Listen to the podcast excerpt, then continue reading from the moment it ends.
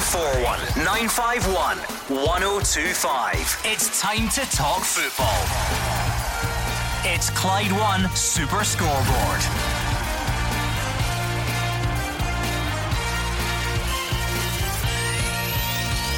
Good evening and welcome to Clyde One Super Scoreboard as we look back on a big weekend across Scottish football. Celtic stay within four points of Rangers after a 3 0 win at Dundee United. Giovanni Van Bronckhorst's winning start continues with a comfortable 3 0 victory against Dundee. Hearts and Aberdeen were the other big winners in the top flight, and there were two managerial casualties down the leagues as well. I'm Gordon Duncan. Joining me tonight is Andy Halliday and Hugh Keevins. It looks ominous for the rest of the top six when Celtic and Rangers are in the kind of form they showcased over the weekend. Awesome, the pair of them. A mighty gap could open up between Glasgow and the rest of the country unless Hearts and Motherwell can rubbish that argument when they play the old firm this weekend. Motherwell have Tony Watt, the top goal scorer in the Premiership after his goal against Hibs, and he'll be there for the game against Celtic. And Hearts of Craig Gordon, the best goalkeeper in the Premiership by a distance. He was just ridiculously good yesterday, Mr. Halliday. Absolutely, and you've got to say one thing when you, you look at goalkeepers, the top ones, how many points to the to the win at the end of the season? As it stands, we are third in the league, and a lot of that's got to go down to Craig Gordon at the weekend. I thought it was exceptional. And enough about your team. What about the rest of the football at the weekend? Were you happy with what you witnessed? Good standard, good talking points across the piece. Yep, it's like Hugh says. I think obviously December is one of the biggest months. I think the, it's the same amount of points that are that are on show, but there's that there's that many number of games. I think you you start to see a sort of more settled league position towards the end of it, and you've got to say, like you said, the the form that Rangers and Celtic are on just now, you can just see them starting to sort of pull away, but we done our job first away win since August, so it was a massive one for us as well. I don't know if he's given anything away there, Hugh Keevins, but at this time on a Monday, you two have to come up with some awards. Result of the weekend from you first. Well, I'll go Dundee United nil, Celtic three. Celtic without Jota, Stephen Welsh, Anthony Ralston, and uh, people thinking beforehand this might tell against Celtic. Best performance of the season from Ange Postecoglou's team. Okay, Andy, go on then. Are you even asking? go on, give, give us your try and justify it to us. I don't think there'll be many opportunities throughout a season where three teams below you all lose or drop points. So you you know going into the game with the beauty of having the game on this Sunday that a win today is a five point swing. And like I said, when when we haven't won an away game since August, the odds are pretty much stacked against us.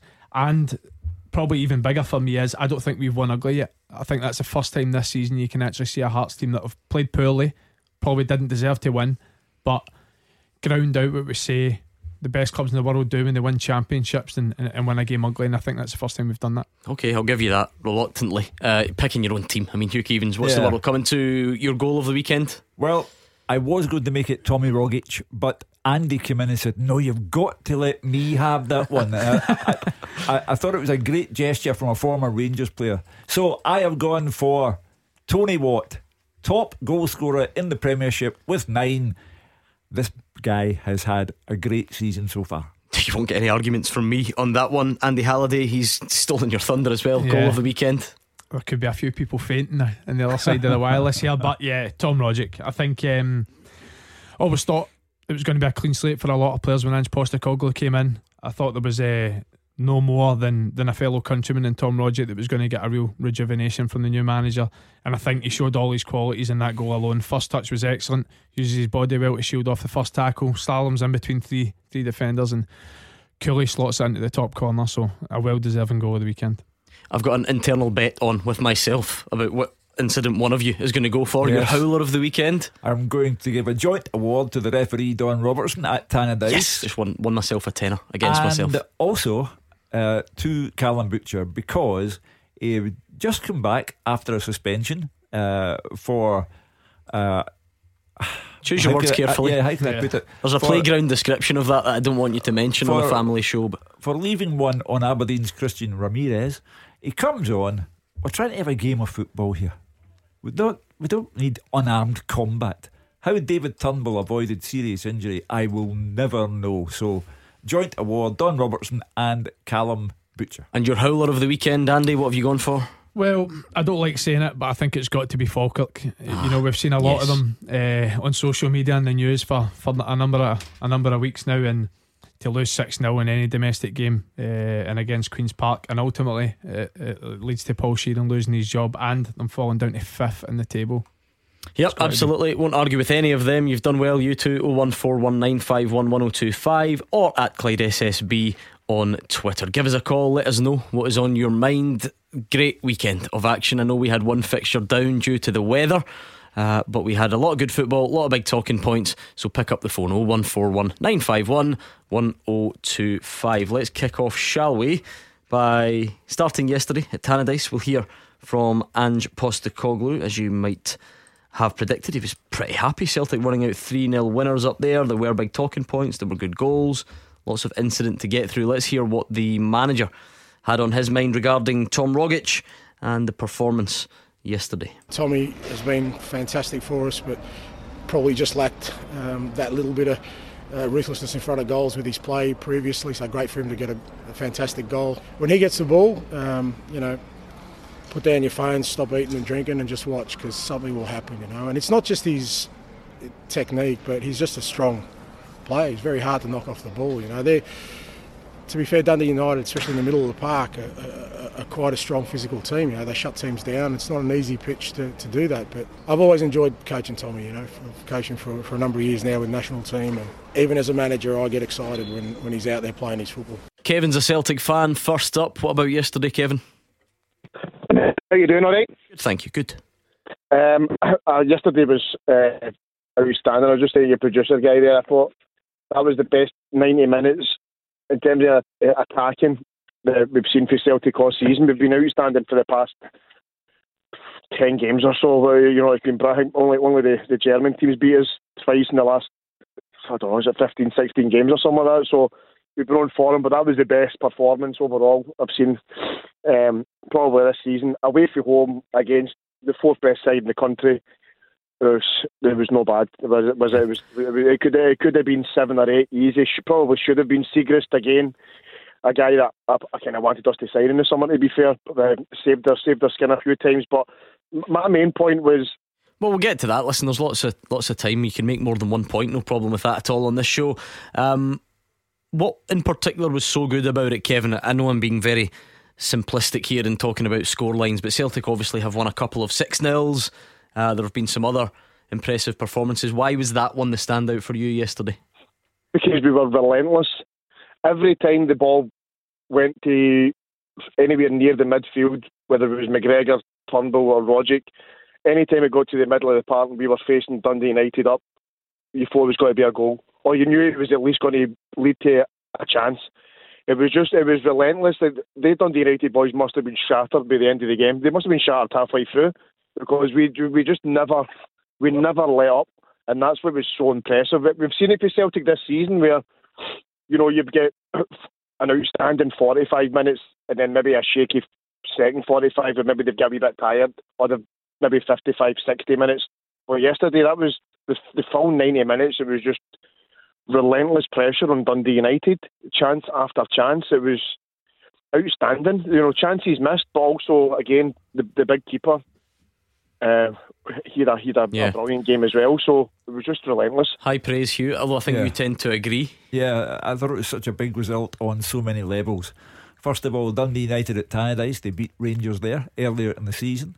Dundee United, who at kick-off had more shutouts than anybody else in the Premiership.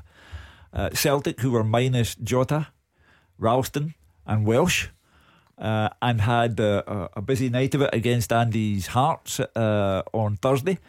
Uh, so you were not expecting the kind of display that Celtic delivered. It was, as Kevin said, relentless, remorseless, use any word you like. And I think the, the, the Tom Rogic goal set the tone. It's a goal of such terrific quality that it galvanises or further galvanises Celtic and Dundee United just it's as well the sun was shining because they were literally chasing shadows all day. I mean, Andy, it shows you how good the Rogic goal was that Turnbull's goal's not really getting a look in. Yeah. Because in any other day, the pass, the first touch, the the kind of balance and awareness that then comes after to provide the finish.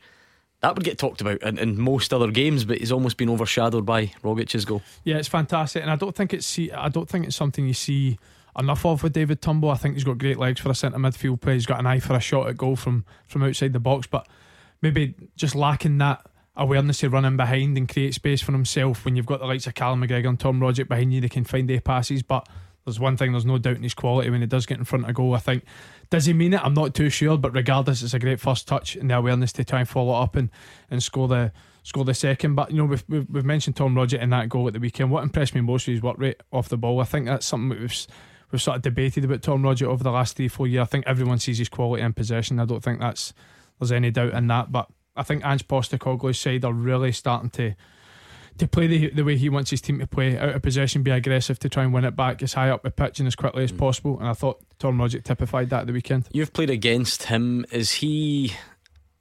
It, the, sort of strength that, that he has is that something that maybe is overlooked from the outside? I mean, how could we possibly know? Yeah. You, you, you almost assume that well, he's a flair player if you like. You know, he's, he's got a nice touch and he's got nice technique, but I, I'm assuming he's particularly strong on the ball to do those yeah. things that he does. Well, he's six foot three for a start, and he's and he's pretty broad, and that's why I mentioned I thought you've seen all his qualities within that mm. goal because his first touch is great on the half turn, takes him uh, away from the defender, but he's got the the awareness of mind to get his body in front and and doesn't allow the Dundee United uh, player to get back in and make a challenge. He's very he's a strong boy, but I think it's his mind more than anything. He knows how to use his body really well. Uh, Kevin, what was your other point? I've got a funny feeling it might revolve around a certain tackle on David Turnbull. I, I, did. I, I missed the I missed the start of the show, so um, I don't know what the howler of the week is, but it must have been that challenge on Turnbull, and the howler of the week should have went to the linesman and the fourth official for that game. No, the ref- I don't blame the referee whatsoever because of the angle he's at. It's not his fault. That's where he's relying on his linesman and his fourth official to help him out. That was the worst challenge this season. Leg breaker. And you don't even need to slow it down. You can see it at full pace in the replay, the, the replay how high and out of control that boy was. Um, was is absolutely disgusting. And uh, how he got away with that is unreal. And this is a young boy coming through, a young Scottish boy. His season could have been finished yesterday. You know what I mean? And that's I think we need VAR in, and we need it in quick. Um, I know there was controversy about Kyogo's goal during the week. Fair enough, fair play. If he was offside, he was offside. Fair enough. But I would rather have it in for challenges like that that can end people's careers um, because the referees need help because they're not getting it after linesmen and their fourth officials.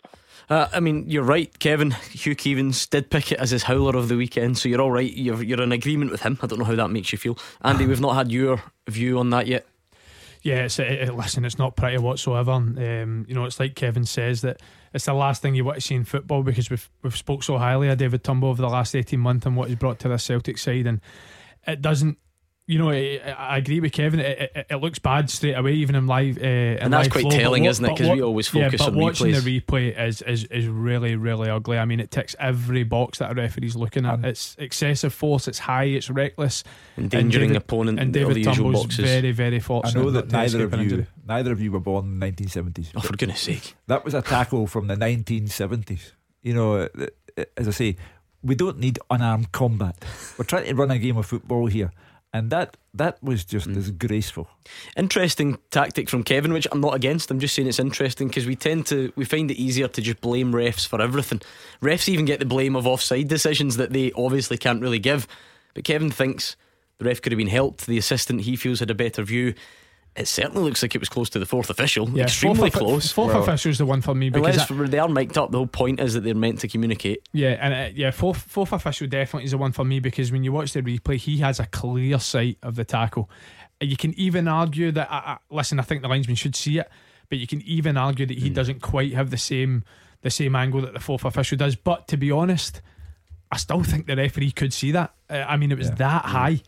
The SFA are on the case now. Well, they here's are. the thing. I was going to I was going to bring that up, and I, we've not had to go down this route in a while. Let's do it. Let's remind ourselves. I'll get my, my script out from last season. I don't even have one, by the way, but I'll replay what I used to say.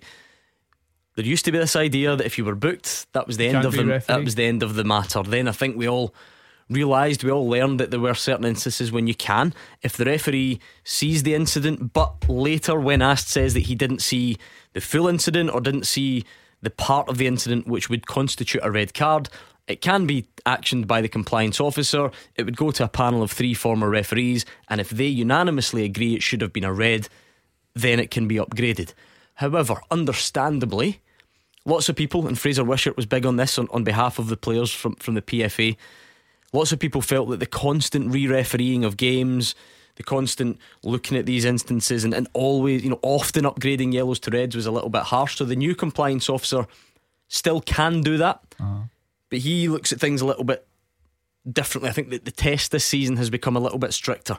So now we're only really going to see that happen a yellow turned into a red if it's a proper exceptional one. Yeah. One that everybody, no matter what team you support, no matter how you see these things, everyone would look at it and almost cringe and say, That's horrible. That that's out of the ordinary. And I wonder if we might have our first one of the season, Hugh. That's why you've not seen any yet this season. But I wonder if we're going to have our first one. I think it's unavoidable. Uh, it is so obvious.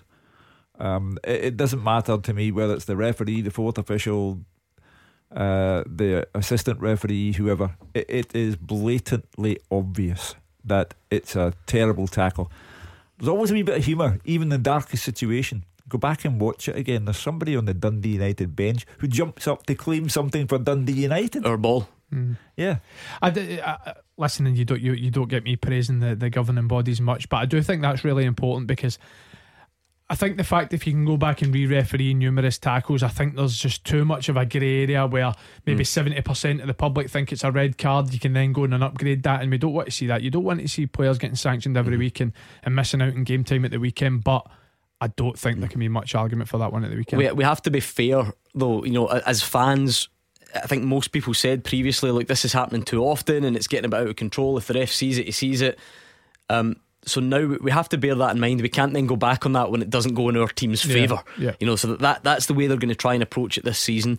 They should be applauded for that. That it's only going to be in exceptional circumstances. But what are exceptional circumstances, and do we have them here? I mean, Kevin mentions VAR. I, I don't I think we've been over this many times. We will still debate decisions on VAR for sure. You better believe but, it. But but can we agree that if we had VAR, that, that would have been a red card? That's not one that that's not that goes the other way, is it? How, how at the could, weekend, how could anybody yeah. having another look at it on VAR come up with any other conclusion? And so far as the SFA and the rules are concerned, it is what Andy, uh, growing up in Govan, and I, growing up in Partick, would have known as force majeure. Oh yeah, absolutely. I've heard Andy say that a yeah, few times yeah. actually. I, I remember that from back in the day. Kevin, thank you. 01419511025. If you want to hear from Giovanni Van Bronckhorst and Derek and Govan, well, we'll do that next. You are the voice of Scottish football. Call 01419511025. Clyde One Super Scoreboard. Andy Halliday and Hugh Keevins are here 01419511025 or Twitter at Clyde SSB. Now, I'm not saying I'm not looking forward, right, to hearing more of the sparkling football insight from you 2 uh-huh. But what I'm really looking forward to tonight, what was I saying all last week? We were giving away the Mini, the brand new yeah. 71 plate Mini electric. It's worth over 26 grand, and someone out there is going to win it tonight on this show oh. for a £5 donation to Cash for Kids. How good does that sound? Well, you won't have to wait too much longer. I think we'll do it just after 7 o'clock. We will call the lucky winner. Never know, Hugh Keevins. They might even come by and, and give you a lift home when Andy Halliday ditches you. No, no, no. I, I, I have faith in Andy Halliday. By the way, I, I, I, entered that, so I'll have my phone next to me just in case it starts ringing. That'll be a good drama when we have to tell him that he's not allowed to win it. Anyway, uh, 01419511025 on the phones.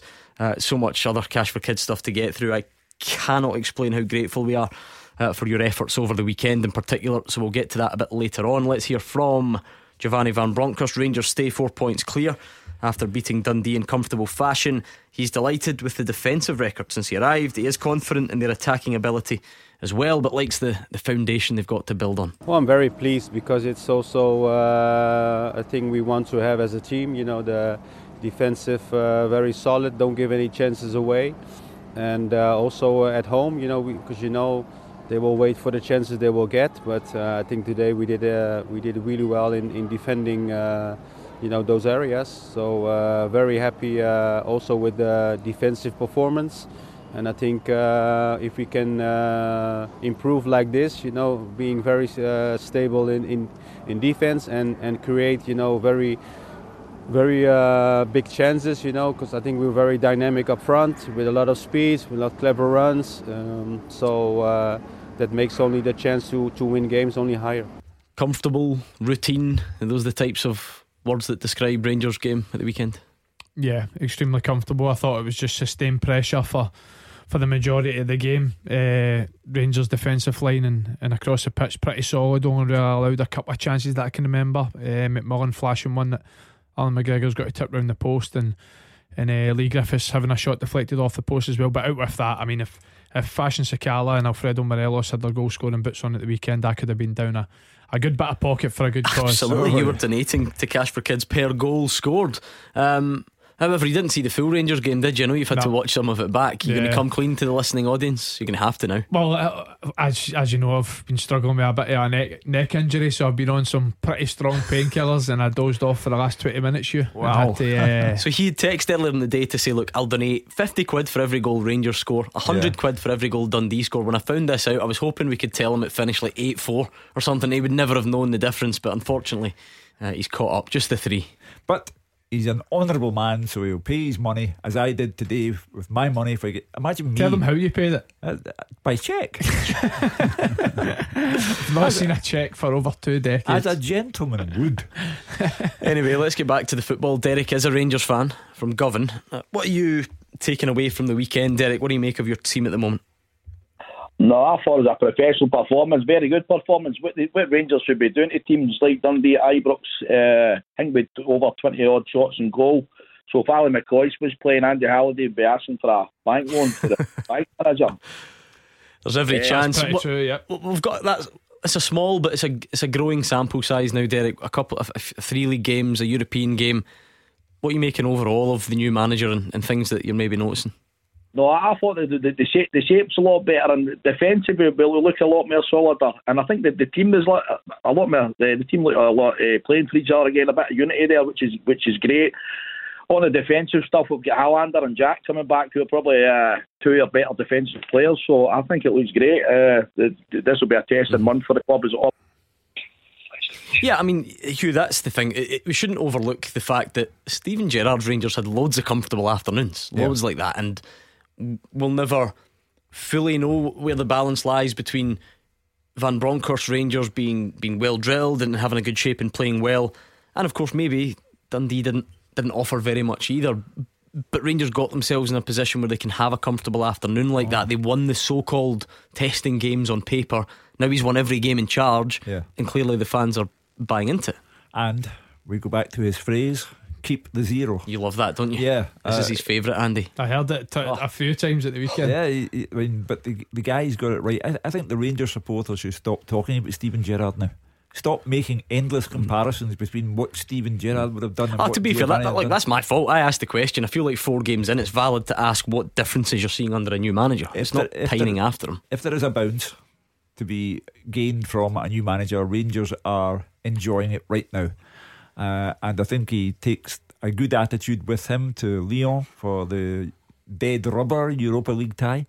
Uh, he'll want to do well there, in spite of the fact that the the result is meaningless for Rangers. They're already through, uh, and then he's got Andy's team to play at Tynecastle on Sunday at noon.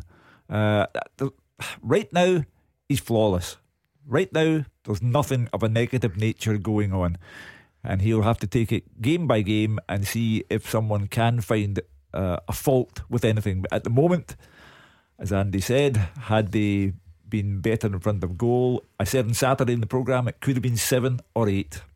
Is Joe Aribo striding away as being Rangers' best player of the season so far? Comfortably. And I don't think it's close, to be honest with you. And I think under Steven Gerrard, especially the last few games, and there's quite a lot of criticism in terms of performances more so than results. I think he was always the shining light within that, and I think he's continued that under Giovanni Van Bronckhorst. I actually think the new system.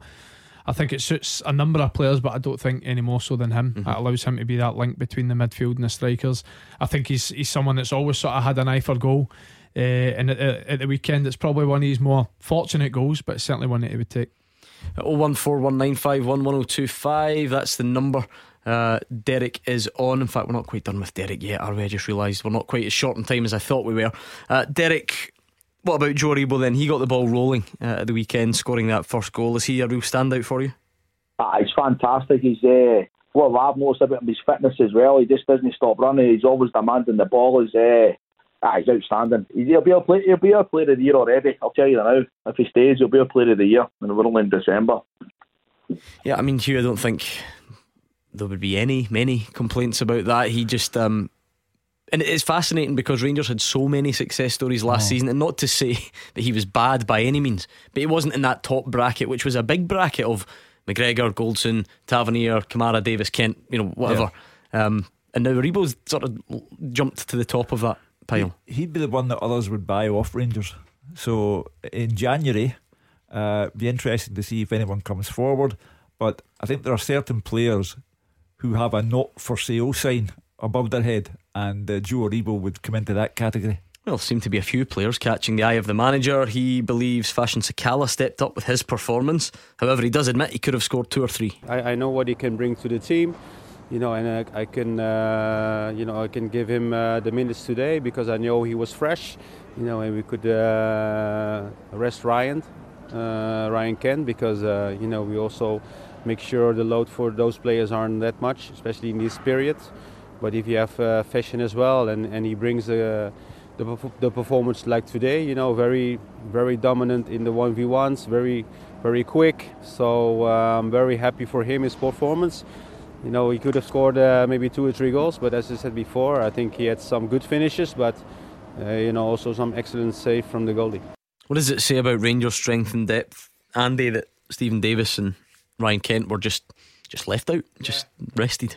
Yeah, I was actually really surprised at the timing as well, especially with the Lyon game coming up and it being a dead rubber. I thought that would maybe be the opportunity that, that Giovanni Van Bronckhorst would would uh, would have picked to rest quite a few key players. But you've got to say when that happens that they've got to come up and step to the plate. And I thought Fashion Sakala, especially the first half, was probably Rangers' most dangerous and lively player. The only thing that, that it lacked was that goal. And uh, again, I've seen, I've seen him quite a few times now, and he's a real live wire. I think he'd be an absolute nightmare to play against sometimes he just lacks that little bit of composure when he's in front of goal and he does excellent to get into the areas. I thought he picked up some really intelligent positions at the weekend. It's that first chance that sums it up, isn't it? He's like he sort of on the yeah. is it the corner of the six yard box and he absolutely yeah, side slashes yeah. it.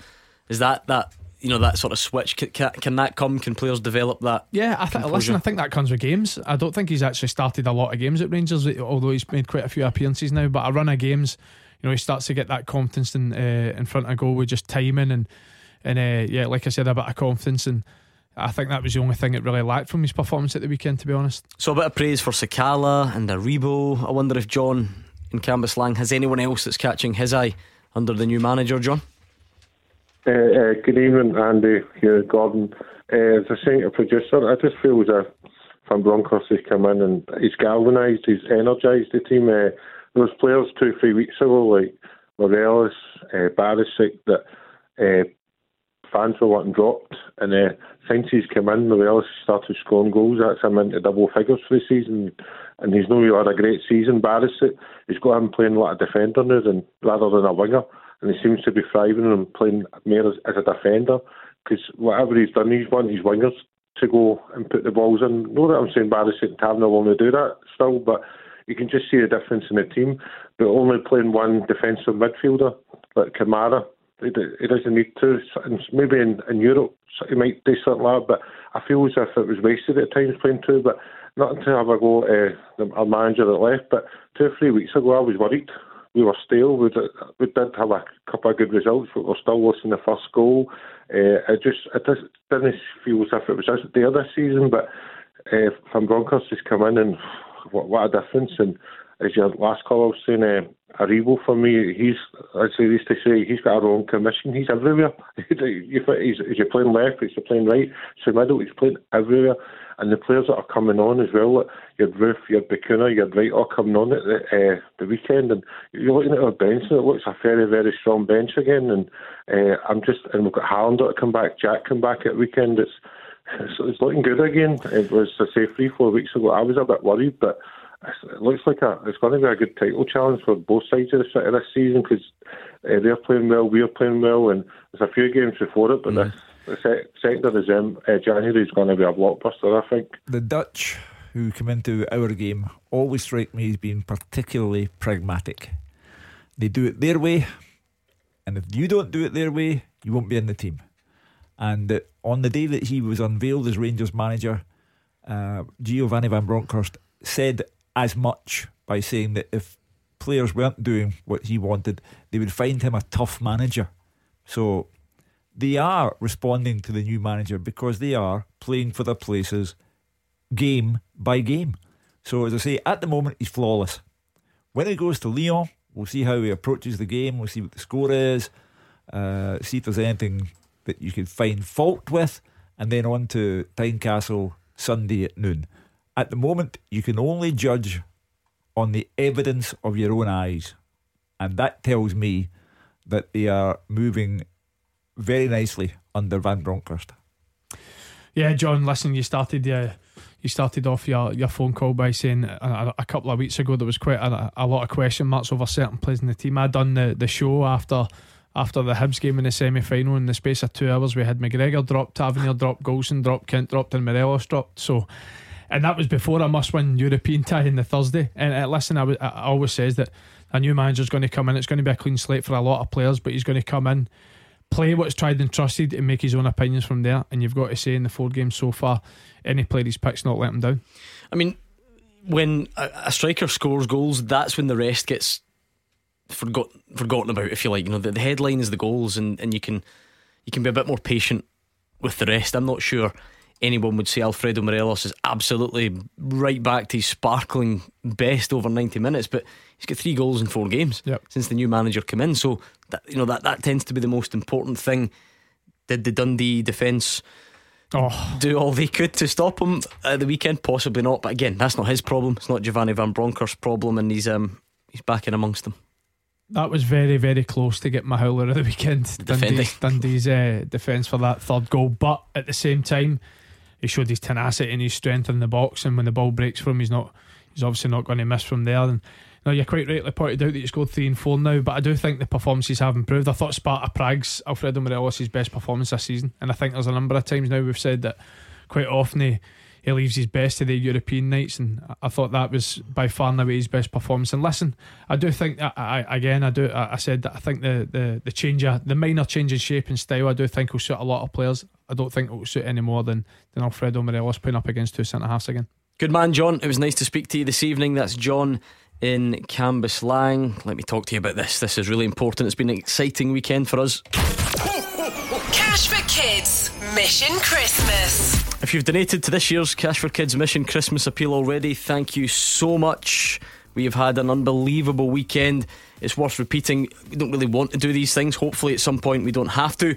But whilst there is still work to be done, how can we fail to be impressed by your efforts? On the sports auction on Saturday, we raised 59,000 £585. I don't think that. In- does that include Andy Halliday's 150 quid or whatever he owns us? So there we go. We're up above 59,600, well above it, in fact, above 59,700. So a really incredible effort. And there is still work to be done. Due to the pandemic, those who are just about managing to get by, they're now tipped further into poverty. They might even have reached crisis point. And you can make a difference. You can help us by supporting Cash for Kids Mission Christmas if you want to hear exactly what difference your money makes, I want you. I want to play a clip from Saturday's show.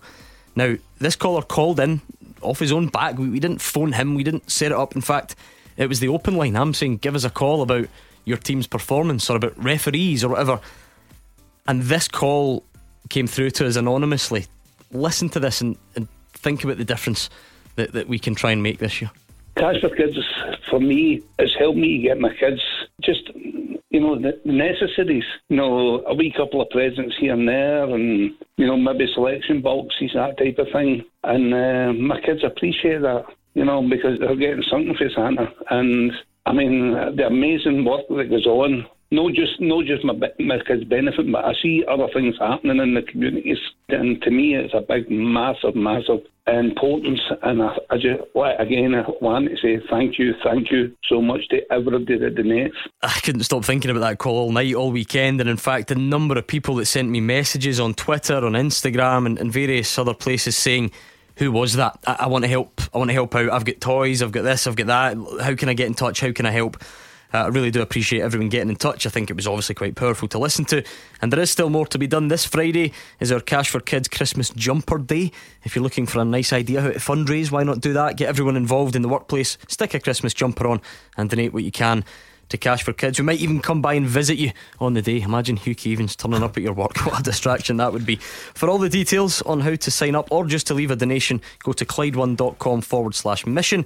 And that's Cash for Kids Mission Christmas with J&D Pierce Structural Steelwork Fabrication and Construction. 0141 951 1025. This is Scottish football's league leader, Clyde One Super Scoreboard. Hugh Keevins is here, Andy Halliday is alongside him, and you can get in touch on 0141 951 1025. Remember, just after 7, we're going to give the Mini away, the brand new Mini Electric, all in aid of Cash for Kids. But what a prize that is. Uh, let's bring in Stephen, who's a Celtic fan from Ayr, and see what's on his mind. Hi, Stephen. How you doing, Gordon? Andy here. Good, thanks. Good. What's on your mind? What are you making of your team at the moment? Ah, I think they're looking really, really good. Uh, I wasn't on really just to talk about it was just performances I was talking about. Um, made a bit Starfelt. I think he was getting pelters at the beginning of the season, but I think he really, really settled in to be one of the best defenders in the league. If I'm honest, I think he's strolling through games. Um, probably along with that, the big unit Rangers, Helander, I'd say between the two is the best in the country now, defence wise. And it was a bit uh, it was a bit Jota as well. Seemingly in Sky Sports News, it was said the day that Celtic was paying the money for him, uh, but I missed it. It was one of my mates that said. I don't know if there's any truth in it. And I've got another point in a minute. Cheers. All right, uh, let's. There's a couple there. Let's start with Starfelt. Hugh, you said during the week you thought it was his best performance. Yeah, in a Celtic Hearts, shirt. Yeah, he's now he's now back from injury. Uh, you know, part of a clean sheet yesterday as well. Yeah, is he, is he starting to settle down, starting to impress you? It looks like it. He was unimpressive at the start of the season, and uh, you know that's not picking holes in the player, uh, but he was simply unimpressive uh, at the start, and you wondered if he was in the right movie. But he's come back uh, very strongly against Hearts. He was terrific. Yesterday, I thought the back four had a very balanced look about it with Greg Taylor there. Juranovic on the other side, Starfelt with Cameron Carter Vickers looked decent together. Uh, so he has started to to show why Celtic paid four million pounds for him. Like everybody else, he now has to keep going in that vein. And we, eh, Scottish football never fails to amaze me where a player signs and we say they're going to need a bit of time. Yeah. It's a new team and new surroundings and all the rest of it. Then we don't really give them time. You Yeah. After a couple of weeks, well, he'll, he'll never do. He'll never do here. And yeah, it might still be too early either way. But is Starfelt now on, on the right trajectory as far as Celtic fans Yeah, like Stephen? I don't think what doesn't help that is price tag. You know, when you see a, a, a fee of four million pounds for a centre half, you do think it's quite a lot for uh, the old firm for the amount of money they've spent over the last few years. But I remember, I think his first game was at Tynecastle, and I think he actually was in the door no longer than forty eight hours, I believe, before that game. And I do think that. Know, first impressions are quite important for a lot of football fans. They can get carried away with what they've seen, and you've got to say, and, and let's be honest, for the first few games, he, he didn't quite look comfortable in the Celtic back four. But I think since then, and I don't even think it's just him. I think it's Celtic as a whole, complete unit. Since then, they've they've conceded ten goals in, in sixteen league games, and they've got the best defensive record in the league. And I think uh, a lot of that has been down to the improvement of Carl Starfelt, uh, Starf- Starfelt sorry, and, and bodies round about him. I mean, Stephen is right, Hugh. Uh, Sky reporting today that Jota's option to buy clause looks set to be triggered uh, before the end of the season. Um, perhaps, well, equally as significantly, also appeared to be closing in on a trio of Japanese signings. Uh, left back Rio Hatate, striker Daizen Maeda, and central midfielder Yosuke Ideguchi. I'm sure my pronunciations are, are not all they're meant to be. Um, With regard to Jota, if um, and ironically Celtic uh, get prepared to pay the money when he, when he can't play, uh, the likelihood is he'll he'll miss the cup final and even the game against Rangers on the second of January. But how embarrassing would it be if other clubs were to snatch Jota from under Celtic's nose? Uh, you know th- they've had a problem or two in that direction in the past, uh, so they had to make sure that, that the fans would would have been in revolt uh, had they not paid the money. So they, they'll they also have if they get him signed, sealed, and delivered, somebody who might go on to earn them twice or three times the money they're paying for him. Um, so that one was a no-brainer. Uh, yeah, sorry, Stephen. I thought Hugh was going to elaborate there. Sometimes he's just very concise. Uh, what about that trio of Japanese signings, Stephen, there are no guarantees they're going to be as good as Kyogo, obviously. But does his success, early success, sort of allow you to trust the manager a bit more, Stephen, and, and see what he can do if he taps into that Japanese market once again? Absolutely, Gordon. I don't want to take too much time in that because I've got an hard point, but I, I trust what he's doing with the players because he's worked for them. Um, you worry, I'll give you plenty of time, Stephen. Just a wee bit of conversation back and forth. But on you go, take it away with this final point. I was trying to go on the other night after that Celtic Hearts game. Off, no, the other night, the night after it. Sorry. Mm-hmm. Um, I was I was disgusted with the bottles that was flung on the park. Um, and the same as the, the Rangers game, Martin Boyle getting pelted at the corner flag. Just disgusting. The, the Glasgow clubs think they can do what they want. It's, it's like us sitting in my work and somebody coming in and just think they can fling stuff. It needs to get rid of that.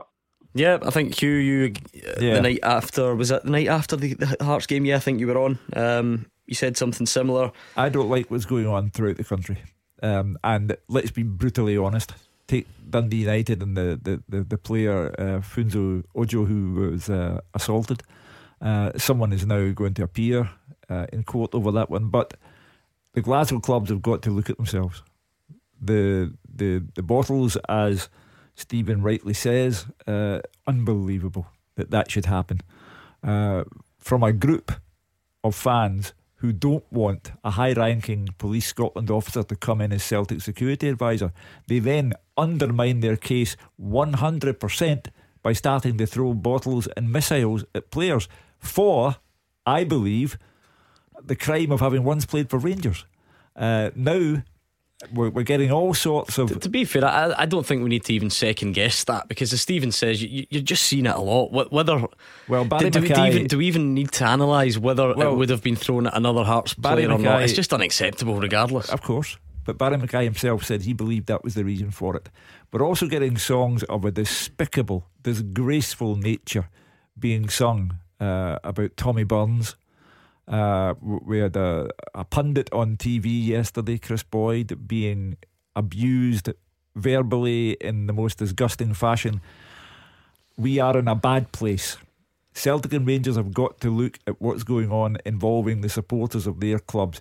It is besmirching their name, and they should do more to protect their good name.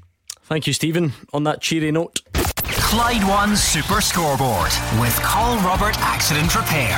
Fault and non fault insurance specialist. Robert will even pay your excess. It would help if I didn't press the wrong button. We're looking for the Beat the Pundit button first, then we'll go to the break 01419511025. Give us a call right now before 7 o'clock, and you could be up against Andy Halliday or Hugh Keevins at Beat the Pundit. Tackle the headlines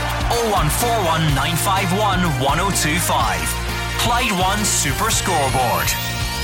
Hugh Keevins and Andy Halliday are here, and as soon as we finish, we're going to give away the brand new 71 plate mini electric, which would be an exciting prize anyway. But when you bear in mind that all you had to do was donate £5 to Cash for Kids and you could win the mini, it does not get any better than that. We will give it away, we will call the winner after we play this.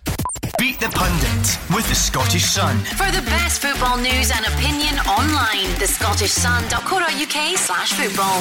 It's at this point I feel really bad for James in Scotstoun who has to come on, put his neck on the line, go through all those hoops, and he just gets a poxy wee sign ball if he wins. Someone's about to get a brand new mini for a fiver, and James is staring at either humiliation or a sign ball. Hugh Keevins. Andy Halliday's staring at his mobile phone in case it's him that gets the car. And he's also been bragging about his recent Beat the Pundit performances yeah, during the yeah. break. So we'll see how we go tonight. James is in Scotstoun. How's it going, James? Good, I good. I think I'll tie all these in, James, because Scotstoun's just along the road. So whoever wins the mini, they'll need to give Hugh Keevins a lift home. And if you win the ball, we'll stick that in the boot and we'll swing by yours on the way. Is that all right? Perfect. Good man. Right, I'm going to toss the coin, James. If it's heads, it will be uh, Hugh Keevins, and if it's tails, it will be Andy Halliday. And it's heads. It's Hugh Keevins up against James. Come on, from Hugh. Scotstoun. Be quiet. let's give him Come some. On, James. Let's give him some Clyde too, so that he cannot steal your answers. James, thirty seconds. Answer as many questions right as you can, and if you don't know, pass quickly, and we will move on to the next one. All right. Good man. Your thirty seconds is on the clock, and it starts now. Name either current Rangers player whose national team is in the Caribbean. Um. Do you know Which, which Celtic player scored their first professional goal for the club yesterday? Scales. How many teams have won promotion to the top flight by the playoffs since they began in 2013? Four. Which Scottish top flight side have kept the fewest clean sheets this season? Hibs. How many goalkeepers conceded three or more goals this weekend in the Scottish top flight? Two. Some of them are quite tough. Let's bring Hugh Keevins back. Hugh, can you hear us? I can. Same set of questions to you. 30 seconds on the clock. Hmm. And your time starts now. Name either current Rangers player whose national team is in the Caribbean. Um. Which Celtic player scored their first professional goal for the club yesterday? Liam Scales. How many teams have won promotion to the top flight via the playoffs since they began in 2013? Three. Which Scottish top flight side have kept the fewest clean sheets? Um, Dundee. How many goalkeepers conceded three or more goals this weekend in the Scottish top flight? Jack Hannick. Who were the last? I've started the question. Who were the last teams St Mirren beat in the league? Quickly. Uh, Livy. You, you went full Gordon DL on me there twice. Twice. It's not like you. You usually just pass when you don't know the answer. Joe Aribo plays for Nigeria, which barely be further from the Caribbean. Uh, you had the, it, it should have been Juninho Bacuna or Kemar Roofe. Uh, it gets worse though. That's the scary thing. Uh, so James goes one 0 in front. The player who scored their first professional goal for the club at Celtic yesterday, Liam Scales. You got that. So did James. How many teams have won promotion to the top flight via the playoffs since they began in 2013? I hate this, James. You and I both know this was a guess, but he got it right. He got three: Livingston, Dundee. or Hamilton. I hope the camera picked that up. Did you see the gesture he just gave me, Andy Halliday? After saying that he's disappointed in Scottish football with the way we're acting Exactly. just now. Do as I say, not as I do. Hugh Keevins. That gets you a ban from the compliance officer, that gesture. I've seen it before. Michael Higdon, did he get one? I've seen a few people get the. In fact, is that not what you were accused of doing at, at Capello that was- night? It was, yeah. Uh, Glad you brought that up. You all get the picture now. Which Scottish top flight side have kept the fewest clean sheets this season? It's Aberdeen. Oh. Which perhaps shows you the, the depth of their troubles. I, wouldn't, I yeah. wouldn't have guessed that. Ah, no, tough question. Um, I must admit. And this this is my favourite. this is my favourite as well. How many goalkeepers conceded three or more this weekend? You just said Jack Annick. I was looking for a number and you answered with a name. Yeah, it was three Benji Siegrist, Adam Legzdins, and and Jack of course. Jack Annick. Oh, oh my goodness. You had the chance to win it. You got through one last question. Who were the last team St Mirren beat in the league? No. Ross County. So they were, of course, off at the weekend, postponed due to the weather. We sent Fraser Wisher up to Perth as well, Andy. Got there. Game Oh. off. Half an hour to go. Hope we didn't get paid for that. Mm, maybe half a fee. I don't know. We haven't told him yet. Did you see the, the footage though? of Stephen Yeah, McLean yeah. throwing Aye. the ball and it just sticks Yeah. like he's. Honestly, it was a, an easy decision for him. Uh, right, it means we're on to the tiebreaker. As entertaining as that was, I'm going to ask the question, James. I'll get Hugh to write his answer down, and I will then invite you to give me your attempt. Okay? Yep.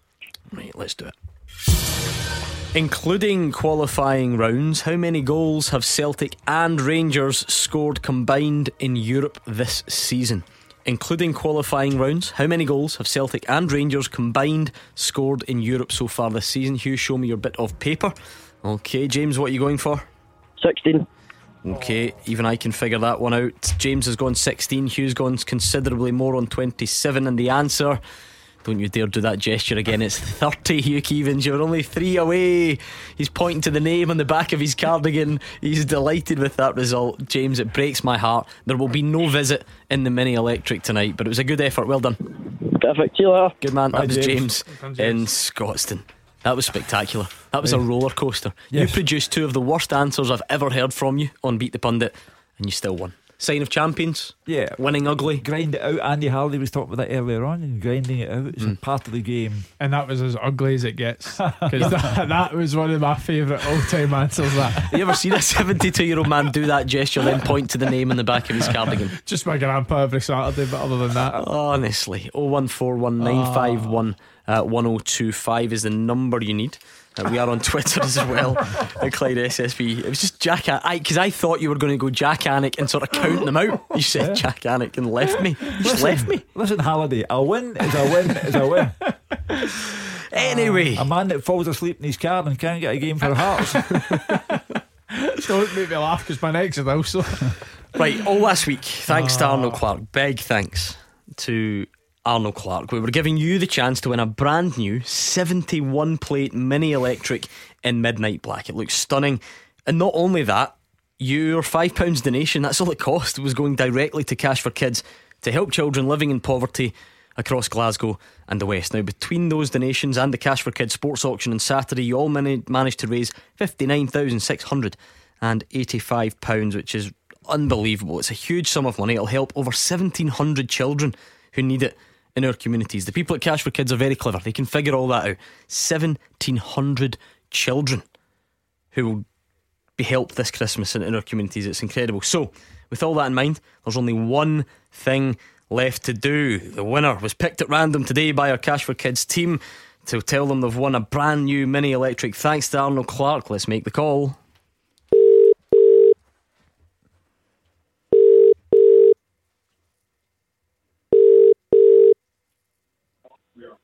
Hello, Hello, who's that?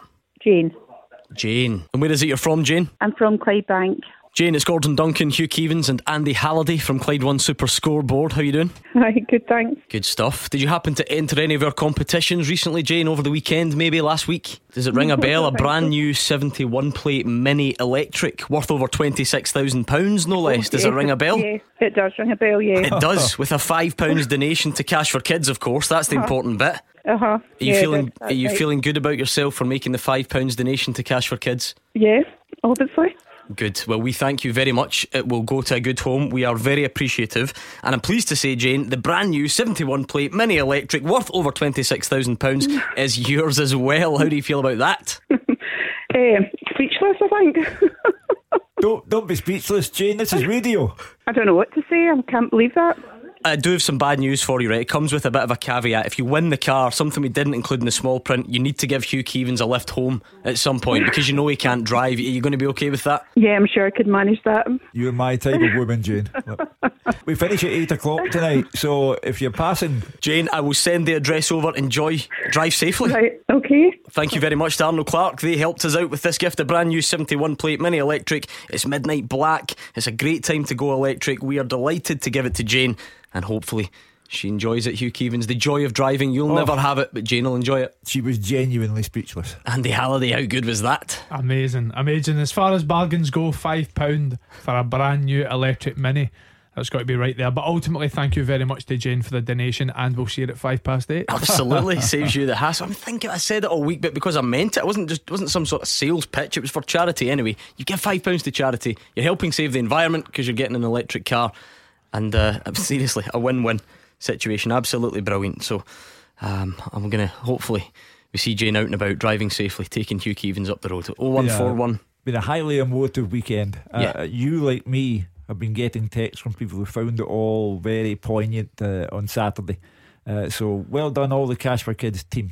Absolutely. 01419511025 on the phones. Let's get back to the madness. Let's get back to being angry with each other now that we've done the nice stuff. Uh, we're at Clyde SSB as well, by the way, um, on Twitter. Let's bring in Andy, another Andy on the show, and see what he's got for us. Andy, take it away.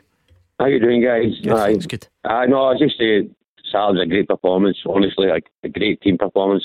Uh, their keeper had a. Oh, he was some of the saves he was doing was unbelievable. It was good to see. I think somebody else said that Barisic. He he looked solid. He absolutely looked solid on Saturday. Getting back to be more like him, you know what I mean? And then Sakala, I just think he needs a wee bit more composure because he could have scored. And the other thing is with Morelos. I mean, I was saying to the producer, I wanted it. He was in the box, he's in box, clearing the ball out of the box, and then 20 seconds later he's up having a shot on target. So he's starting to get his attitude. No, so Gio van Bronckhorst's got the whole team. I really think on his side, I'm really delighted that we're playing. Yeah, I mean, the Legzdins's, as we found out on Beat the Pundit, conceded three or more uh, at the weekend. He, So he did Jack Annick. he, he did indeed make some good saves. At, at the same time, where is that balance, Andy, between Rangers being very good as, as they were and the fans are happy with that, and then the frustration, I'm sure, from James McPake? The, the own goal wasn't a classic, was it? It wasn't one of them that. You know, sometimes you, you have to cut it out because there's a striker behind you who's going to tap it in anyway. It Yep. just wasn't one of them, and, and it was a real real big moment for them. Yeah, they defended admirably for the first maybe 20 25 minutes, but you always sense that that, that first goal was going to come. And you know, you mentioned adding legs and 11 saves he made, 11 saves in the 90 minutes, and uh, to still concede three goals, as you said, the second one's extremely avoidable, but. I think the one that will really disappoint James McPake will certainly be the third one. Uh, defending from Dundee's point of view was extremely poor, but from Rangers' point of view, no more than they deserve because they knocked on the knocked on the door for for a long period of time, and I think that third goal was was more than deserved. And yeah, I think I think uh, I think Andy's right, Barisic. I think there's been an upturn, uh, performances by a number of players, uh, but I, I, certainly think with the the resulting performance, the thing that will will please Giovanni Van Bronckhorst the most is that clean sheet, as Hugh says. Yeah, I've got a tweet here from PR Andy. It says, as a Rangers fan, who would have thought at the start of the season I would just be wanting a game against Lyon out the way so I can watch Hearts against Rangers? Is that the sort of strange thing about this week? Sorry, sorry talking to me? Yes, to Andy's. aye, aye, no, listen, uh, I can understand it. Um, the biggest game at the two was obviously the Hearts game, but I hopefully come Thursday he's going to give you a lot of, you know, like Patterson, Wright, Sakala, Jack, go and get, give, give the boys a start because they deserve it. You know what I mean? We've got a strong, strong squad. We know it's not going to be an easy game, but they boys, that's, that'd be great for them to clear a game like you know. Yeah, absolutely. And I'm sure we'll delve into that in a bit more detail as the week goes on in, in terms of what the managers should do and how they should approach it. 01419511025. Thank you to Andy. We've got Brian, who's a Celtic fan, hanging on the line, so I'll get his thoughts on this one because Ange Postecoglou says it would be silly of him not to look to the J League in the January window.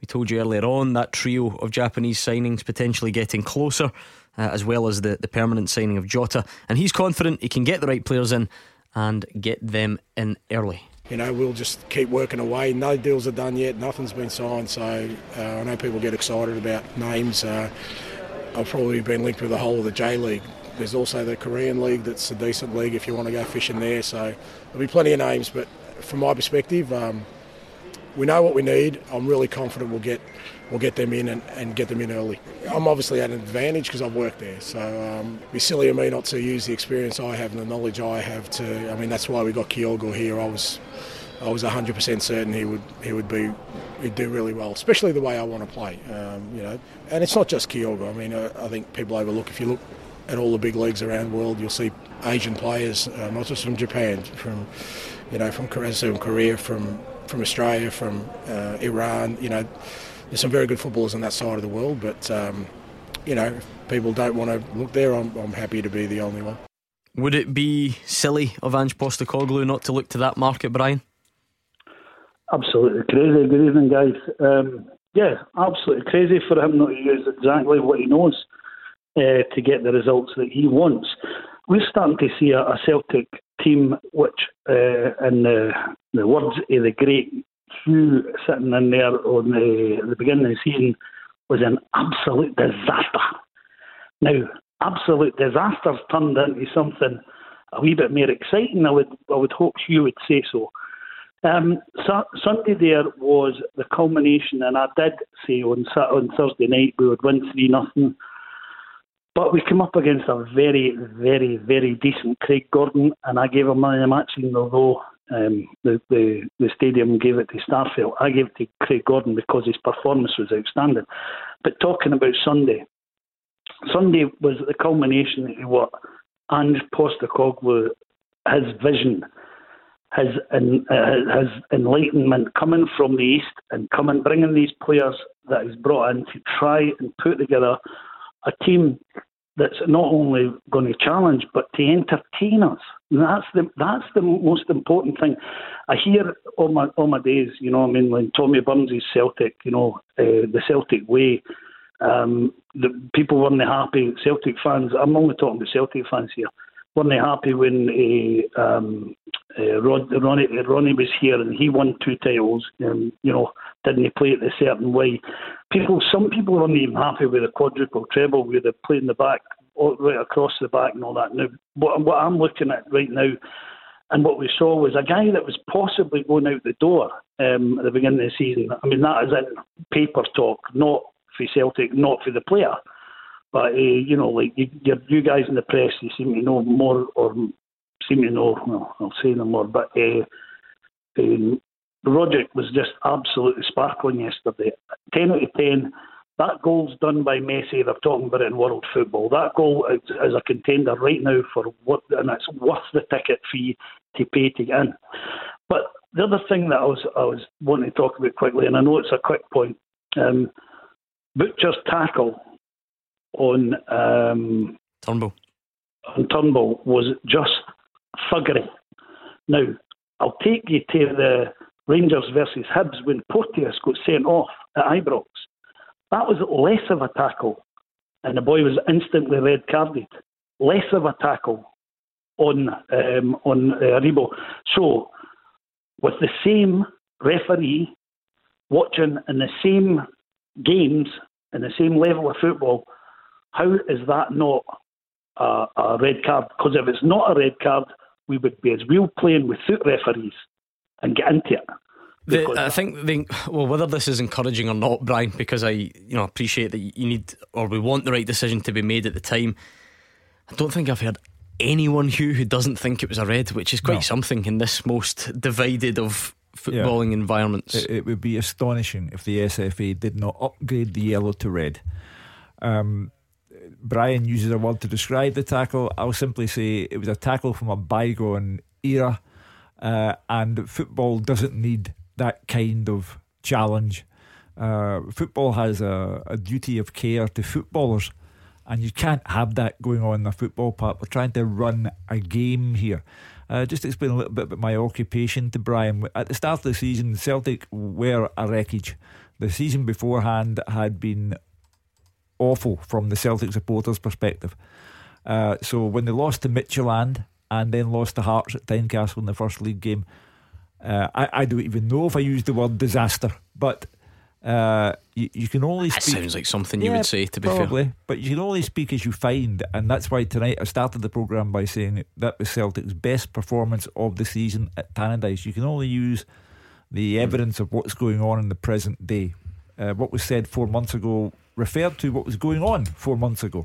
Uh, so Ange Postecoglou. For what it's worth, I don't think Brian was disagreeing with you as such, just kind of trying to judge the, the progress, no? Did you No, sense the tone? no. Oh yeah, yeah, you can always tell. you, can, tell it from a mile away. Brian, I think your I think your friend really. We're going to have to leave it there. We're a bit pushed for time. We've got. I love this. Right, we've got a teaser next, and it's about goalkeepers. But Ah. will Jack Anick be on the list? Hopefully, we will find out. Thank you, Brian. Taking your calls on Scottish football. 0141 951 1025. This is Clyde One Super Scoreboard. It's time for Hugh Keevins and Andy Halliday to team up. They've got you know a bit of a, I think it's a love hate relationship. Sometimes they're on the same team. Sometimes they're sort of throwing jibes at each other. I don't think they're getting on very well tonight because Andy slagged Hugh for his beat the pundit performance. but they're going to have to put all that behind them uh, on tonight's full time teaser. And please keep the questions coming. That is the beauty of the teaser. It's you that provides the questions, and then we test out the pundits with the answers. So tonight, Martin Burns says, and I think this is relatively easy. Which 11 goalkeepers have played for Celtic or Rangers and have also played in the English Premier League? Fraser Forster. Yes. Now hold on, I'm just looking at this list um, because. Yeah, carry on. Joe Here Hart. Yep, Andy, I'll take one from you. Allan McGregor.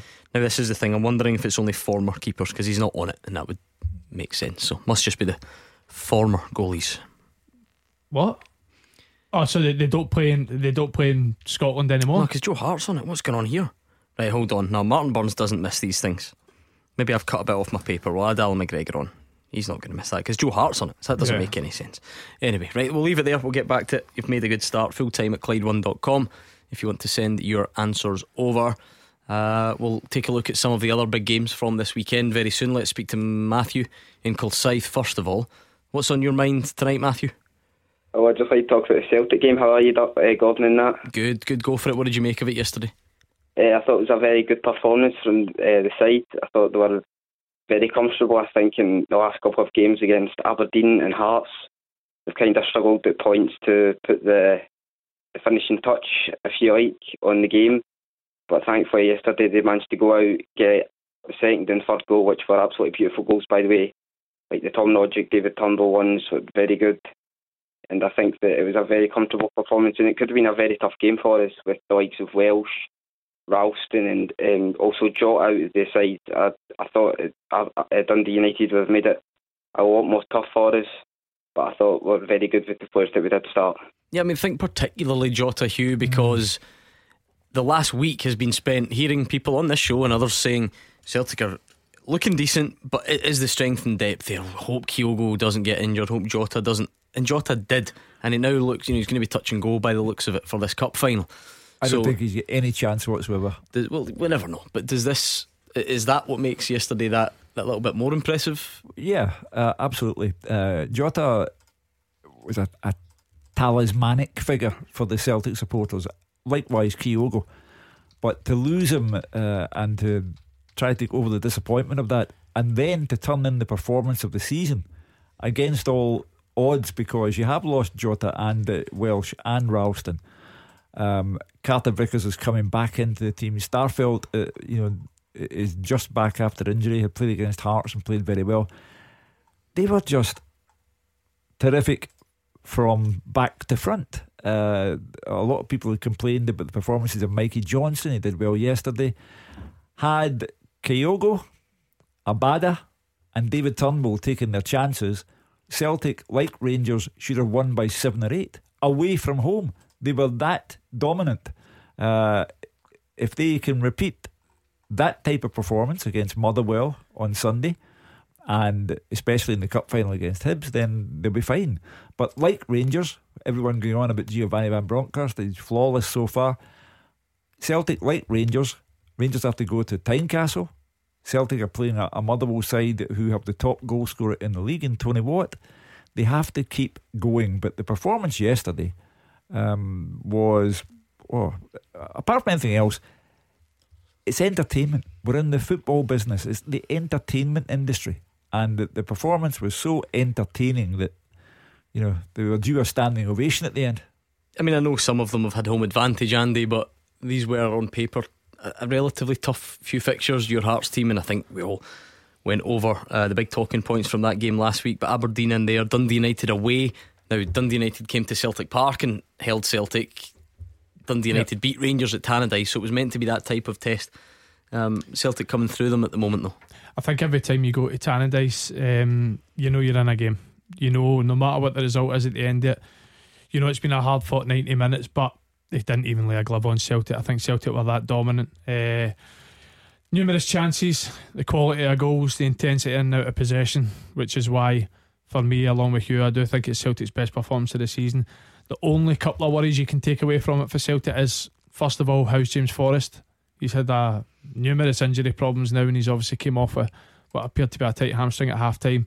And second of all, just to be that little bit more ruthless in front of goal because there will be games we've seen it a number of times with the old firm this uh, this year Livingston not too long ago where you might only be restricted to maybe two three big chances and you have to put them away and uh, that game at the weekend against Dundee United it could have been way way out of sight uh, before the set, mm. the third goal even went in uh, Matthew what about the reports today about the three players from Japan potentially looking like that that could be a goer in January is that something you're in favour of well, I don't know much about them, obviously, but we do need to strengthen the squad. I think that's the one thing that right now it kind of puts a, still a gap in between Celtic and Rangers. I think head to head in terms of Celtic and Rangers' best squad, I don't think Celtic are too much far off them, but I think to depth in the squad that will affect a title race probably. I think that's where we need to strengthen up. So obviously we took Kyogo from the from the J League And obviously that's been the most successful signing of the season, obviously. So let's just hope that these lads can uh, turn out just as good, and I hope that I hope that they make a strong impact on the squad, and it gives some some of the top players a bit of a chance to get a rest in, in between big mm. games. Yeah, it brings with it its own expectation. You though, yeah. you know, we said earlier, of course, Ange Postecoglou is in this. He's got a strong hand. He can go to the Celtic board and say, "Well, I give you Kyogo, so yeah. trust me to go back into that market. But naturally, it's going to it's going to be maybe a an expectation, rightly or wrongly, that these three signings will be as good, and that would be exactly. that would be a, a high bar to reach. Exactly. Uh, all signings have an element of gamble about them, but uh, you know, to, to have four Japanese players in your squad and expect them all to hit the ground running. Uh, who knows? They might all do it. They might all come over like Kyogo uh, and be an instant hit. Uh, but remember, they at the end of the Japanese season, they're coming over here in January uh, as we are approaching the really serious part of our season. Uh, so you need to be careful with their fitness. Also, need to be careful if they're all in the Japanese international squad. They go away tremendous distances and to come back and have to cope with it. But Kyogo, to his eternal credit, has done that. So if they all possess his energy, determination, then the manager is correct to do what he's doing. And that's before we even get to thinking about work permits and so. But that, that's not for us. That's for the No. Fraser Wisharts of this world. Exactly. The intelligent types uh, to figure out. I think we will. That's why he's uh, got a bigger car than Andy Halliday. We'll steer clear of that. Matthew, that was nice to speak to you. Hopefully, you'll give us a call back sometime. Right, thank you, lads. Good Thank man. you. That was Matthew in Kilsyth. I've got to the bottom of it. I knew there was something just weird here. Martin Burns sends questions in quite a lot, and he, he's watertight. This guy is good, and I'm thinking, Al McGregor's not on this list, which is like you know the most obvious one. I think there's just a little typo. Martin sent me a couple of questions, and I think there's a typo. So actually, this question is a lot more simple. It is which 11 goalkeepers have played for Celtic and played in the English Premier League. Oh, so no, no There, Rangers. there are a couple of separate lists Craig he sent me. So you've already given me Fraser Forster and Joe Hart. So you've got two of the 11. Andy, another guess for You you. want to just say all the easy ones? I've got the hard ones. Yeah. Magnus Hedman. Cra- you, what did you say first, you? Craig Gordon. Okay, and Magnus Hedman. Okay, we'll leave it there for now, which seems like another seamless transition. I know we touched on it at the start, but seriously, that save from Jason Holt at the weekend, Andy. Jason Holt? Who was it from? From Craig Gordon? Oh, sorry, I was thinking a goalkeeper, Jason Holt. I was like, I Oh, thought you had a this few guy's key- not I listening, you Hugh had a few keys Keevins. over there. He's got some cheek having a go at you and laughing be the at me and pundit. Jack Hannock. And did you hear the tone? Jason Holt. As if I had just said the most ridiculous thing in the world to the guy. I know. Apologies. What about the save from. Jason Holt, Andrew? Different class. Different class. And that actually came in a 45 second period where Yeah, Livingston right, hit yeah. the post twice and Craigie actually made three saves. So, but I don't know why I would be surprised because, I mean, for the start of the season, we've seen it countless times already. Um, I think I touched on it at the start of the show. You always want your goalie to, to win you, say, nine points when you look at it back on at the end of the season. We're in December and I couldn't even speculate how many points he's won us so far because it just seems as if every week we're talking about a Craig Gordon save. And uh, listen, we're only in December. There's a lot of the season to go. But if you're looking at play of the year shortlist with four names, Earliest he has- ever. It's the earliest I've ever heard it. Uh, Hugh, it's that view from behind the goal. I just Oh. keep watching it. It's brilliant. You know, it's it's from behind the other goal. Sorry, if you like, it's facing Craig Gordon. It is going in the top corner all day long. Yeah. Until he comes up with other ideas. People always talk about his age. Uh, Likewise, Allan McGregor. I mean, Craig Gordon looks as if he could play until he's 50 at the moment. You know, he, he is doing things that he was doing 10 years ago uh, and before. Um, he's just an outstanding goalkeeper. I love that debate, Andy, about you know is he better now or is is he better in the form that got him the move to Sunderland? Let's be honest, it's kind of hard, and people do suffer from recency bias. We do that a lot. But I'll tell you what, if he was better then, he must have been pff, absolutely sensational. And I remember him being good there, but it, it can't have been much. There cannot be Yeah. much in it if it was better back then. No, and I, I do think that you look at you know players these days and you, you feel as if they, they sort of get in the peak of their careers at 28, 29, whereas a goalkeeper you're sort of looking at 32, 33 and the way he's performed at the age he is now. And listen, it must have been good back then because the fee that Sunderland paid for him was was uh, was pretty high for a goalkeeper, especially in terms of income transfer fees that Hearts have ever received in their in their history. But for me, I'm still looking across the United Kingdom. Is there many better goalies? If I was going to say, Andy, who is the biggest threat to Rangers not getting three points at Tynecastle on Sunday, it wouldn't be Liam Boyce. It'd be Craig Gordon because he might just get you either one point or all three. Now, as we continue our quick tour of talking points from the weekend that we've not got to yet across the other side of Edinburgh, there's my next seamless Yeah, link. yeah, yeah. Um, they've got a League Cup final to look forward to, Hugh, which is exciting. Uh-huh. But they've only won once in eight league games. The only Is, is that worrying? Uh, The only reason I'd be optimistic is that I would think, okay, You can throw all the league stats at us, and they are undeniably true. However, when the occasion came along, we rose to the occasion against Rangers and beat Rangers 3 1. Therefore, we can do it to Celtic as well. That would be the mindset that I would have. Let's get Hearts player to talk up Hibs. Um, Andy Halliday still got two games in hand. Yep. If they win those two games in hand, they would not only get into the top six, they would go level with fourth uh, on points. So, of course, one in eight sounds terrible and, and isn't great.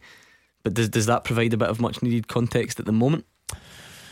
It wasn't so long ago we were talking about a, a Hibs side that were unbeaten in the first seven league games, and, and you know the, the questions were being asked: Is this the year where Hearts, a Hibs, a, a Dundee United can sort of break the top two? And uh, since then, as you, you've quite rightly pointed out, it's been one one and eight. But they were on a, a streak of four league defeats in a row before they um, they faced Rangers in the in the se- semi final and found a, an inspired performance there. And again, it's a it's a cup final in terms of confidence or motivation. If you can't find confidence or motivation going into a, a domestic cup final, then probably in the wrong sport. But there's no doubt whatsoever that it's going to take a very, very good performance from Hibs to to, to win the cup. Um, and the goal we conceded, Hugh, we, we manufactured it at the weekend. We were just having a bit of fun because I think most people acknowledge Ché Adams is nailed on, Lyndon Dykes Uh-huh. is nailed on, and Kevin Nisbet is certainly in there and he's certainly in, in the driving seat. But if, if there was one space to become available, if a Tony Watt, for instance, was able to oust anyone, it would possibly be Kevin Nisbet. I don't think that's overly controversial. Tony's the top scorer in the Premiership and performing ever so well. Kevin Nisbet scored a fantastic goal uh, himself, but you can understand why the Motherwell fans are so delight, uh, so determined, I should say, that, that Tony Watt signs a new deal. Uh, yes, and uh, I'm sure that that's a formality because the club must be keen to hold on to him above all others. Yeah, but what if the form means that other clubs are also quite keen to Well, secure his services? That's why you get them nailed down before the 31st of December. Um, in terms of Stevie Clarke's squad, what Tony Watt has to do, we, we have a four month break before we are required to play the World Cup qualifiers. So he has to maintain that form for the best part of four months. I wish him well. I hope he does it. But that's the task in front of him. He has to be. He's top of the, the, the, the goal scoring charts for the Premiership tonight. But three months from now, he has to be still knocking in the goals for Steve Clarke to consider him.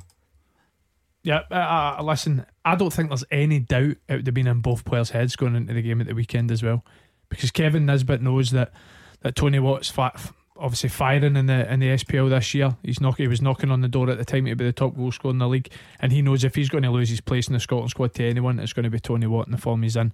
And they listen, they gave us up a treat. Both both players got a goal. Both players scored very very good goals.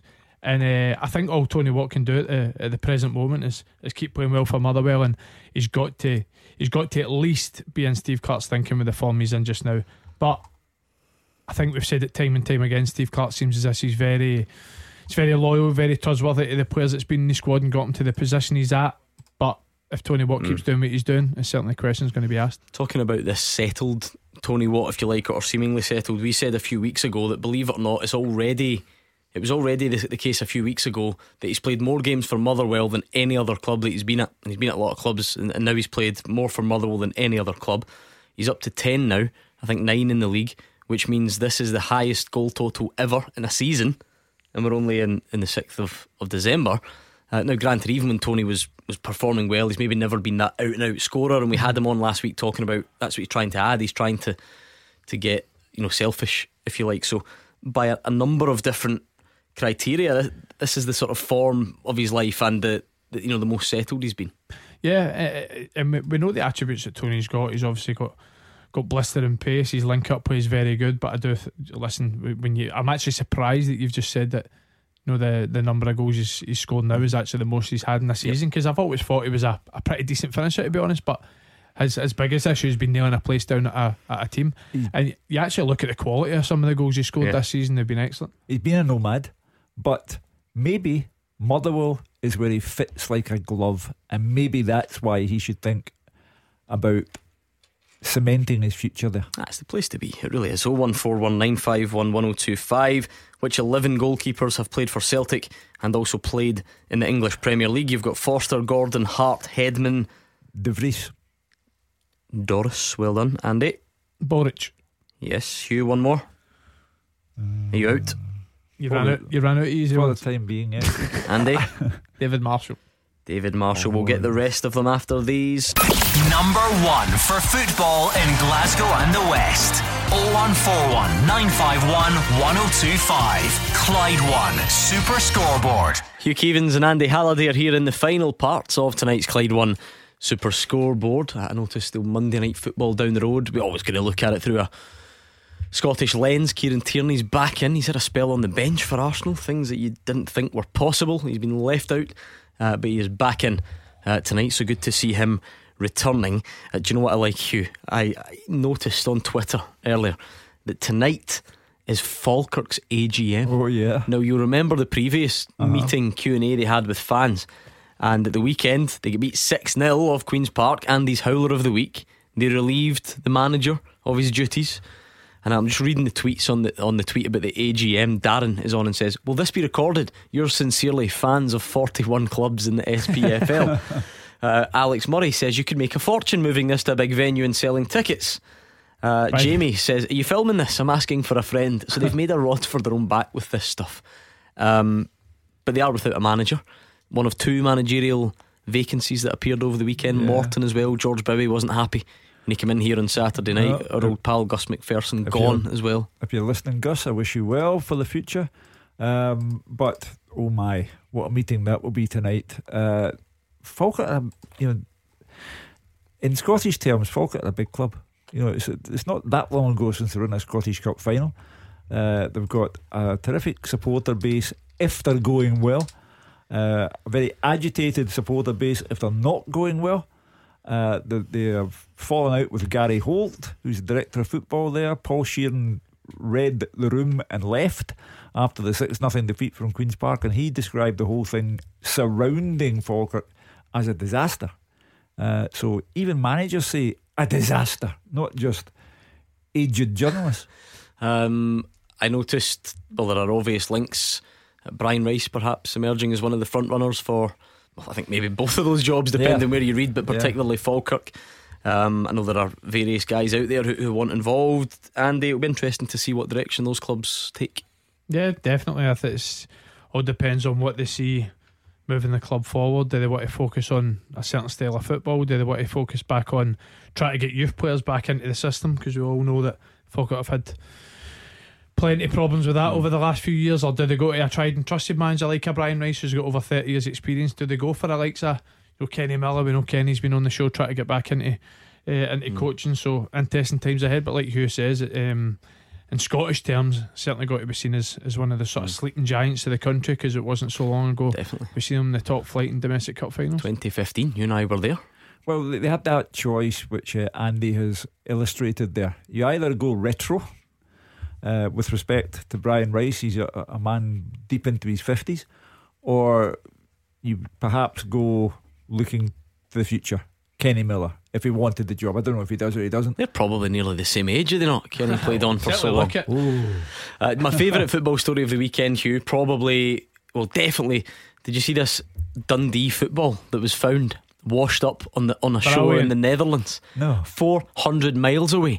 Someone goes to the beach in the Netherlands, finds a football bobbing towards them, picks it up, and it says Dundee Athletic on it. Wow. So, obviously, the wonders of social media, it doesn't take long. Just stick it on, tag Dundee Athletic. We believe this belongs to you. I thought it was a dodgy clearance from James McPake. It's brilliant, back honestly. Really, I like that. Brilliant. A- Absolutely different. They're class. apparently saying it's the weirdest thing to come out of Scottish football and wash up elsewhere since Andy Halliday went to Azerbaijan on loan. So you'll be delighted that he's been overtaken. Isn't overtaken. it that weird? That's for sure. Um, on that front, which 11 goalkeepers have played for Celtic and also played in the English Premier League? That's your teaser tonight. You've got Boruc, De Vries, Forster, Gordon, Hart, Hedman, Marshall. Rob Douglas. No. Leicester, no. Nope. Mm, I'm out then. Oh, really? Okay. One, two, three. No, you, I think you got. I heard you say one more during the break to Hugh Keevins. I'm sure I did. Oh, for, Come on, remind me. what hope have we got when they can't remember the answers that they Oh, provided? wait, wait, wait, Jonathan Gould? Yes. Did I not say that before? No, no, no. You've, Oh, you- apologies then. Apologies. Jonathan Gould, well done. Three to get. Very difficult ones, I must say. We're Oh, going, dear. we're going way back, or quite far back for one. We're, we're going pretty far back for them all, and I certainly think. How far back is far back? well, When the did- English Premier League was ninety-two, 92. so anything from ninety-two onwards. Two of them had very fleeting appearances at Celtic, obviously. Come on, Hugh. 92. Um, maybe get to at the end. I, I, I can we can never fit in all the talking points on a Monday. Hugh, we, we do our best. We see what the callers want to take us, and, and we try and pick up the rest. If we're talking about Hibs being in concerning form, St Mirren, no wins in eight, Yeah. Not scoring Yeah. many, although they did score at the weekend and then gave one away straight afterwards. They were a, a roller coaster of a season. You know, that there, there have been points in the season when you've been optimistic on their behalf, and now you're pessimistic. Um, nothing will get Jim Goodwin and the players out of this other than their own sweat. They'll need to get a win and hope that it enables them to kick on. Uh, but right now, they've fallen into a rut, and you know it, they they go two down, then they they they score, and you think optimistic, uh, and then right away they lose a third. So there are problems all over the place, um, uh, but nothing gets you out of it like a result. I heard Jim Goodwin was kicking himself because he found out that Hugh Keevins had tipped them to win the game, and that's why their misfortune at the weekend was a full one. That's why we got more money for cash for kids, though. So Yeah. every yeah, cloud. absolutely. Uh, listen, played against them as well. Was really impressed with them. Thought they were, thought they were really positive. Got a lot of a really really good players. You look at the likes of McGrath, Connor Ronan, players that can really hurt you, but no wins in eight, and they've quite often you're down in that that table. You're you're trying to look at what's in front of you, how many points you've got to catch, but they're at the the daunting prospect of the fact that every other team in the bottom six had games in hand. So almost it's uh, it's looking a bit bleak for St Mirren at the moment. The- but I do think they have the players to turn it round. There's a weird thing about this league, Andy. You know, Aberdeen. You said uh, that Aberdeen would definitely make top six, and, and people had a go at you for it. Uh, they're in the top six now after going through a run of games where the, the Aberdeen fans wanted Stephen Glass out. You've got St Johnstone, winners of two cups last season. Yeah. Uh, players have gone, and now they've slipped down as well. The league's not a safe place. It's unpredictable. That's why we love it. Let's finish this teaser. You're looking for three more goalkeepers who played for Celtic and played in the English Premier League. These are quite tough. Anything at all? Mark Kerr. No. Do you mean Stuart Kerr? Anyway, Stuart no. Kerr. Uh, it was Mark St- Brown. Still wrong. Is that right? Mark Both Brown? wrong. That really doesn't matter. We'll need clues. Right, okay. Uh, going way back, uh, an Englishman, I think maybe late 80s, played for Celtic, and Southampton would have been his team. Um, kind of early 90s. On, barely, Carl- I think he barely played for Celtic as well, maybe Car- just a few times. Carl Muggleton. Nah. Ian Andrews. Oh, shocking goalkeeper. Hope he's not listening. Uh, right, oh, this guy had quite a good story attached. Did he not go on loan from Liverpool and then he was pretty much pitched straight into an old firm game? Maybe it was like his second game or something. He was he was almost pitched straight in. No, Initials? late nineties, I think. TW. No. I'm sure it was one a significant old firm game as well. I think Celtic maybe won. Not a clue. Tony Warner. Oh, if he was my goalie coach at Blackpool. You're joking? No, I'm not oh. even joking. Oh, come on. Unbelievable. And the last one, he was Russian and he played Oh, for Chelsea. Yep, Chelsea. Um, Feel like Terry- Ka- Ka- Kiriakin, No, you're both sort of close. Quick. Kharine. Yes, Kharine. Dimitri, Dimitri Kharine. Kharine. Thank you, Andy. Thank you, Hugh. Thank you, callers and listeners alike. We're back tomorrow at 6, and Callum Gallagher is up next.